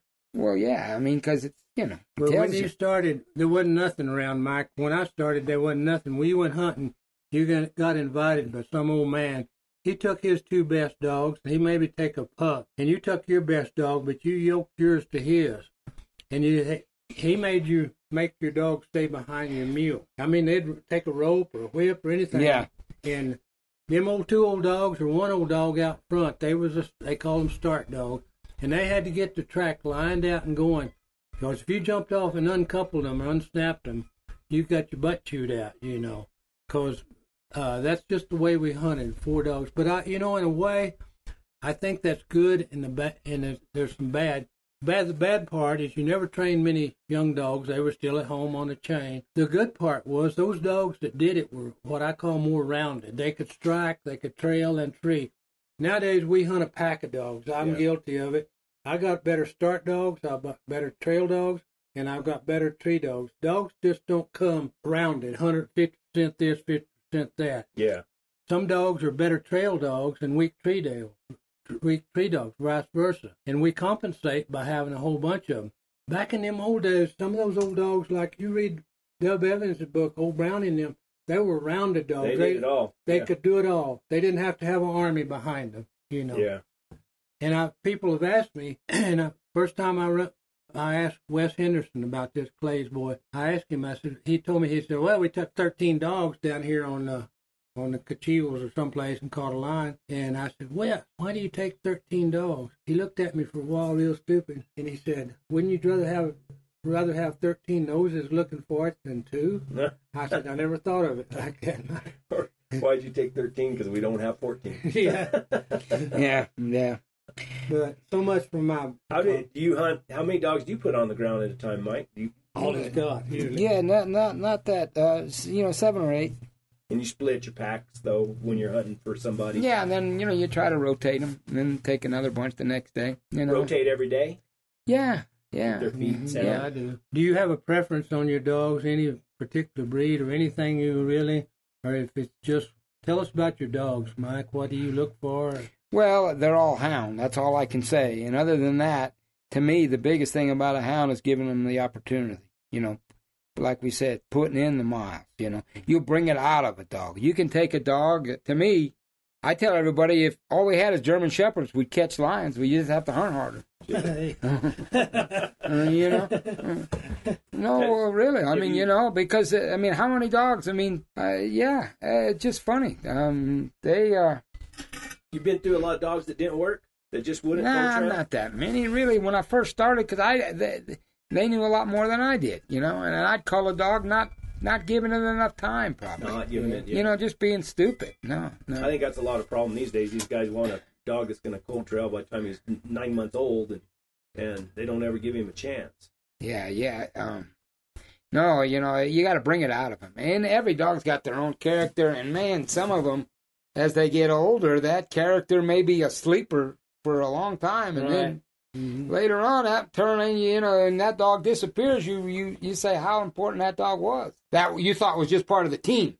Yeah. Well, really, it was uh, more uh, than just that, you know. And they, had the the and you know the old, you know, just like anything, the more experience they got, the more game they got under their belt, the harder they'll stay on a track. When they know what's on the end of that track, you know, I mean, You think you think when you do shoot a lion out to a dog that it really tunes them up a lot more, that they get a lot more. I think it. I I, I don't think. I, I think you have to do that. I, I know you do, but not every time. Not every time it. You know, I remember, uh, I- and I've done it where then, you know, I'd read where Dale Lee would, you know, they'd catch a line and they'd, they'd gut it, feed the dogs right with them, the, the guts, yeah. you know, and jump on, let's go. You know, give the dogs a little reward. Yeah. little reward, and let's go. You know. So yeah, yeah. And that's what I think you and I were talking about Ben Lilly. That you know he didn't pack a bunch of dog food around with him. He had to, you know, and those dogs probably got a little hungry and they probably wanted to catch. Yeah, there's a lot of question marks about that old timer. Oh man. I mean, you know, everything's a legend, you know, and all that, but I mean, some of it just doesn't fit. A lot of stuff, you know, you really have to be there, you know. So yeah, You th- what do you think about the future of what? I, I think our days are numbered. I do. I, I, you know, it'd be great if I'm wrong. I mean, I, I'd like to be wrong. Sure, don't look good. You know, the whole country as a whole don't look good. You know, and I don't think I don't think we got the gumption for the Civil War, but that's kind of It's heading Yeah. that way, isn't it? well. I mean, you know, whatever. We could go on and on, but you know, I say praise the Lord and pass the ammunition. you know. Mm, mm, mm. I'm with you. I'm with you. I don't. How much, how's our time? Oh, I don't know how long, but it's been good. I know that. I enjoyed the heck out of that. I could have done this without all this camera stuff. Yeah. Yeah. I yeah. would have. Oh yeah. Mike's an interesting guy. He's been around. I'll say. Well, no more than you, Jim. I mean, Well, we, yeah, we you know, we, we've all got our stories, you know. You made a living at it, and I didn't have to. You know. Yeah, yeah. Well, whatever. I, I've had taken a lot of good people hunting over the years, and I tell everybody I wouldn't have nothing if it wasn't for hunters. I've had hunters give me more damn stuff. I had a hunter a couple years ago call me, wanted to send his daughter up here, and and and show show her how to pack. She's from Texas. She'll never have a use for packing in her whole life. But he just wanted her to learn. And well, he was going to send her up, and then she got sick, and he couldn't. And, and then a week later, I got a three thousand dollar check in the mail. Said sorry, my daughter couldn't come. Guys like that. That's amazing, isn't it? That's what I mean. Who wh- who taught you how to pack? Oh, just different guys, different guys. I gotta say, uh, you know, I, my my hats off to Randy Lindsay. He really, when I first went over there line hunting years ago, he was real big, and he al- he maybe different now, but he always tied a double diamond, and and I got to tie a double diamond, and I love it. It's simple. It it does everything. Maybe there's better hitches, maybe, but anyway, it it works It'll, and and and I, so I can say that, and then uh, you know, different, but that's the hitch I use pretty much. I know there's a whole lot more, but anyway, um, yeah, and you and you do.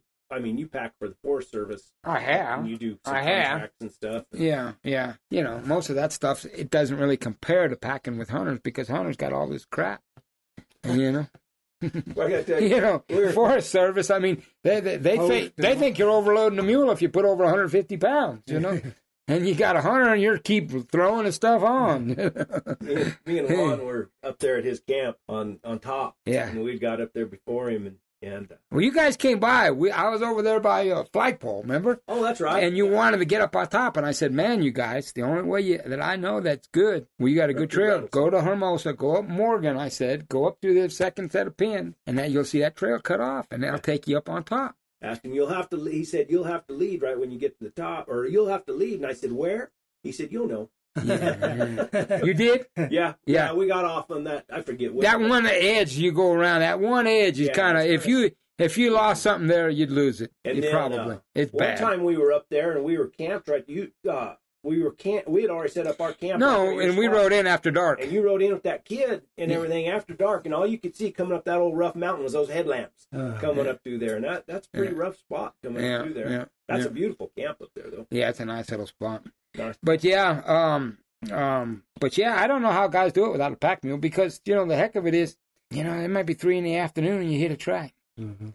and you know you hate leaving a dog out. And then, I mean, I've left them just as much as anybody, and I hate it. Oh yeah. Uh, I mean, I've turned around and said, yeah, you know, and then they're not really working, you know, Right. and they won't come off though. You know what I mean? Ah, you're going, damn it, what do I do? What do I do? You know. And, the hunter says, "Well, how mu- how far is camp?" You know, Camp's gonna be where we end up tonight. yeah, like Otis said, Why don't you just shut up, fat boy. We met up on this top. that Otis man, he's he's great. He, Llewellyn? Oh, yeah, yeah, We were up there. and We were elk hunting, and and and I had another guy helping. We were going to meet up on this knob for lunch, all of us. You know, have a little powwow, see how the morning hunt went. and Figure what we're going to do that afternoon. You know, we got up there. I had this guy, and he he said he was uh, in, in the army and special forces, and and then I asked him about boot camp. He said he didn't even go to boot camp. He went straight into special forces. You Oh. know, Well, right there is enough to, you know, this guy, I just, uh, I just assume shoot him in the kneecap and leave him, you know. But the hell of it is, uh, we get up there, you know, and this guy says, "Well, let's just eat." And we're waiting on the one guy to show up. One buddy of mine a hunt. Let's just wait five more minutes. They'll be up. We'll all eat together. Just relax. You know, relax. And five minutes go by, ten minutes go by, and this guy says, "Oh hell, let, let's just go ahead and eat." This is the guy who said he was special forces. And Otis turns around and says, "Why don't you just shut up, fat boy?" I swear this guy had never been called that in his life. He about, "Ooh," and I just kind of smirked, like you know, he's my hunter, and I, I, you know, I'm not supposed to be, you know what I mean? He's a paying client, all this bullshit, you know. But, but, but that's what he needed. He he was out of line. You I'm know? gonna. I'm speaking of Otis. I'm gonna go to Oklahoma, and I talked to Otis, Oh, and he wants me to come when he's when it's cooler, so I can go bobcat hunting with him because he's running bobcats over there. And, that's him. and I told him, I said, I said, you, you, will you sit down and let the Oh, guys do he- an interview? And he, he said, got yeah. some- He'd be a great one. Yeah, he's Yeah. got some stories. He, Uh, you know, Deb Evans' book, he had a chapter on Blanche, Right. one of his dogs. Oh, So I named the dog Blanche. I think I got one out here right now. I've got, I think I've had five Blanches. yeah, you just keep run out. Of I just, I, I just keep, you know. That's like those brownie dogs. Yeah. from, Yeah, yeah. uh, brownie Yeah. one, brownie two, Yeah, brownie brownie. Yeah, Big Yeah, brownie. yeah, Yeah. a bunch of yeah, brownies. yeah, yeah, yeah, yeah. well, tell us a story, Mike. You've been silent all this time. Yeah, right, right. I don't know. There's, Um, there's lots of them in there. I know. yeah, yeah. Well, I don't know. I'm about, I'm about out, I guess. Yeah. You taking Like any the- famous any famous people hunting? No, not really. I, you know, I've taken uh, uh, Hornady, the bullet maker. Yeah. You know, and and uh, and he's he's a good guy. I took him into Florida first. Really? You talk about some rough old country, and we didn't catch nothing. And then I caught him a, a line in the Black Range, whatever. But um, um, then old Jeff Cooper. You've heard of probably Jeff Cooper. Yeah. He was a pistolero guy, old, Oh. old crusty old Marine. He used to ride in the back of Guns and Ammo. He's dead and gone, but he he he was a neat guy, real neat guy. But he was, yeah, yeah. But um, yeah, no, not really. Any advice to young houndsmen coming up? Go to the meetings, you know, Try to contribute, try to stick together with everybody. Everybody's got, you know, we're all individuals, but Well, know, we love our freedom. They have the New Mexico Houndsman Association. I guess so. I've never been a member. I'm, I'm a member of the Guide Association. I, I'm a member of the Trappers Association. I've never set a trap in my life. I don't know how to set a trap, but I'm all for them. Yeah, I'm part of I'm, the. all, I, I'm a member. I'm Member of the mean, I just got a thing from them the other day. and I'm Um, not one to go in. I've only been to one meeting in my life, and that was that meeting that Yeah, yeah. that we all went to. But Well, I found out if you don't go to the meetings, they'll run over you. I mean, you got to fight for what you got. I mean, and you can't go to every meeting, and they pretty much got us outnumbered. But it's Well, there's- still, it's worth going and putting in your two cents because, you know, not everybody's going to roll, you know, cave into their their agenda. You there's know. a bunch of yahoos that go to those meetings. Well, you know, they don't contribute. You know, the, I say the hunters, you know, you buy your license, you know. Uh, I had a hunter this winter. We treat a nice Tom after trailing it. That old red was with me.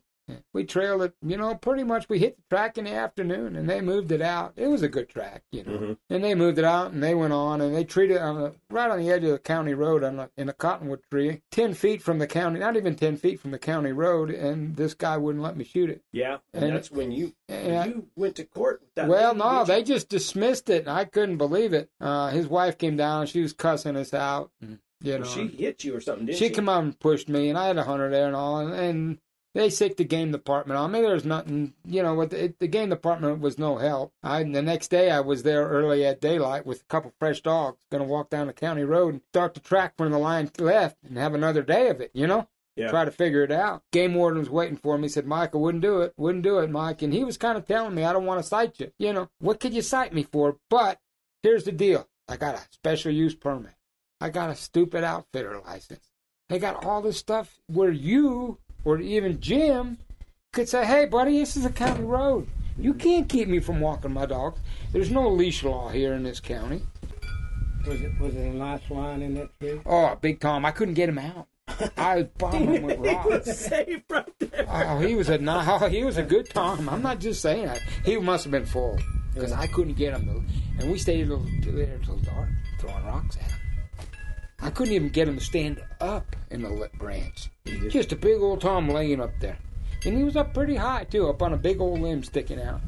And I had like 10 dogs, and they were just, they'd been there for a while. I get there, and I start tying, the guy had a bow, you know. I said, man, you know. Pretty soon his truck drives up, comes down, he, and, and he said, what are you fixing to do? I said, we're fixing to shoot this lion. He says, no, you're not, not on my private property. I said, what are you talking about, mister? I said, this is what I do. I said, we follow this lion the better part of the day. So the hunter kind of get, he's in a pickle. He don't know what to do. Yeah, that, that was the first time that's ever happened to me. What do most guys carry to shoot lions with? What do you, everything? I tell them a 30 30. 30 30. I tell them just because, they, you know, I don't have to, you know, Bears the same it thing. ain't, it ain't the killing. Bears the same thing. Yeah, yeah, it ain't the killing, it's the hunt. You know, it, it, you know, usually shooting them's the, you know, It's over with, the yeah. easy part, right? And it's just, Yeah. it's not like it's, Right, right, right. That's why it's kind of not good to film it because yeah, it's just too much of a damn. yeah. It Yeah. takes away from everything it took to get there. And that's, Ah, it does. It. I agree. And the older I get, the more I see it too. It start affecting you. Right. You know, it- it- you know, you go, you go. That's one less line. It's anticlimactic. Here's something like that. You know, you go, damn. You know, and then, then, you know, yeah. There's whatever, but I know what you Yeah. mean. Yeah. How, how's night swimming, Mike? Yeah, yeah. That hunter heard me splashing around. We got here to the house. We rode from Hermosa, long way across, and we got down in this canyon. It was after dark, coming down, and you know, it's all choked with salt cedar, and and, and I had a little cutout, a little, and that mule missed it, and I knew I missed it. I rode just like from here to your truck, and I knew you son of a bitch. And there was a pool, and the starlight was shining, was, you know, and I thought, yeah, shit, this ain't, you know, I'm sticking the steel to that donkey, you know. And that donkey wouldn't go, and I started laying on that donkey, and pretty soon she jumped in, and man, I was in my armpits. oh, it was, I mean, there was no bottom. I never touched the bottom. it was just a big old hole. and I'm swimming around it. That hunter, he ain't saying shit. He's a surgeon from Albuquerque at the heart hospital. And he got knocked off the day before and split his head open. So he's got blood, and I glued his fucking glasses to his head with super glue. 'cause tried to steal it. Yeah, I'm trying to, you know. So he was on. Anyway, we got back here to the house, and he had a bottle of whiskey in the pannier, you know. So where's that whiskey? You know, dug around. Let's have a drink. He said, "Let's just, let's just drink to being alive." He said. He's, we and I was walking because you know you can't get back on after that. I just gonna I was so pissed off, you know. I just walked to stay warm, you know. And I'm hooking it down the canyon, know, just stepping it out. He said, "Hey, by the way, how's the water?" You know, just messing, you know. It cold? wasn't? Yeah. Well, you know, only you, you, you know, it's between the ears. You know what I mean? I mean, I was so damn mad. I think I wasn't cold. You know what I'm saying? I was so like, I can't. You know, I couldn't believe I had a damn rifle in the scabbard. I had chaps on. I hardly ever wear that.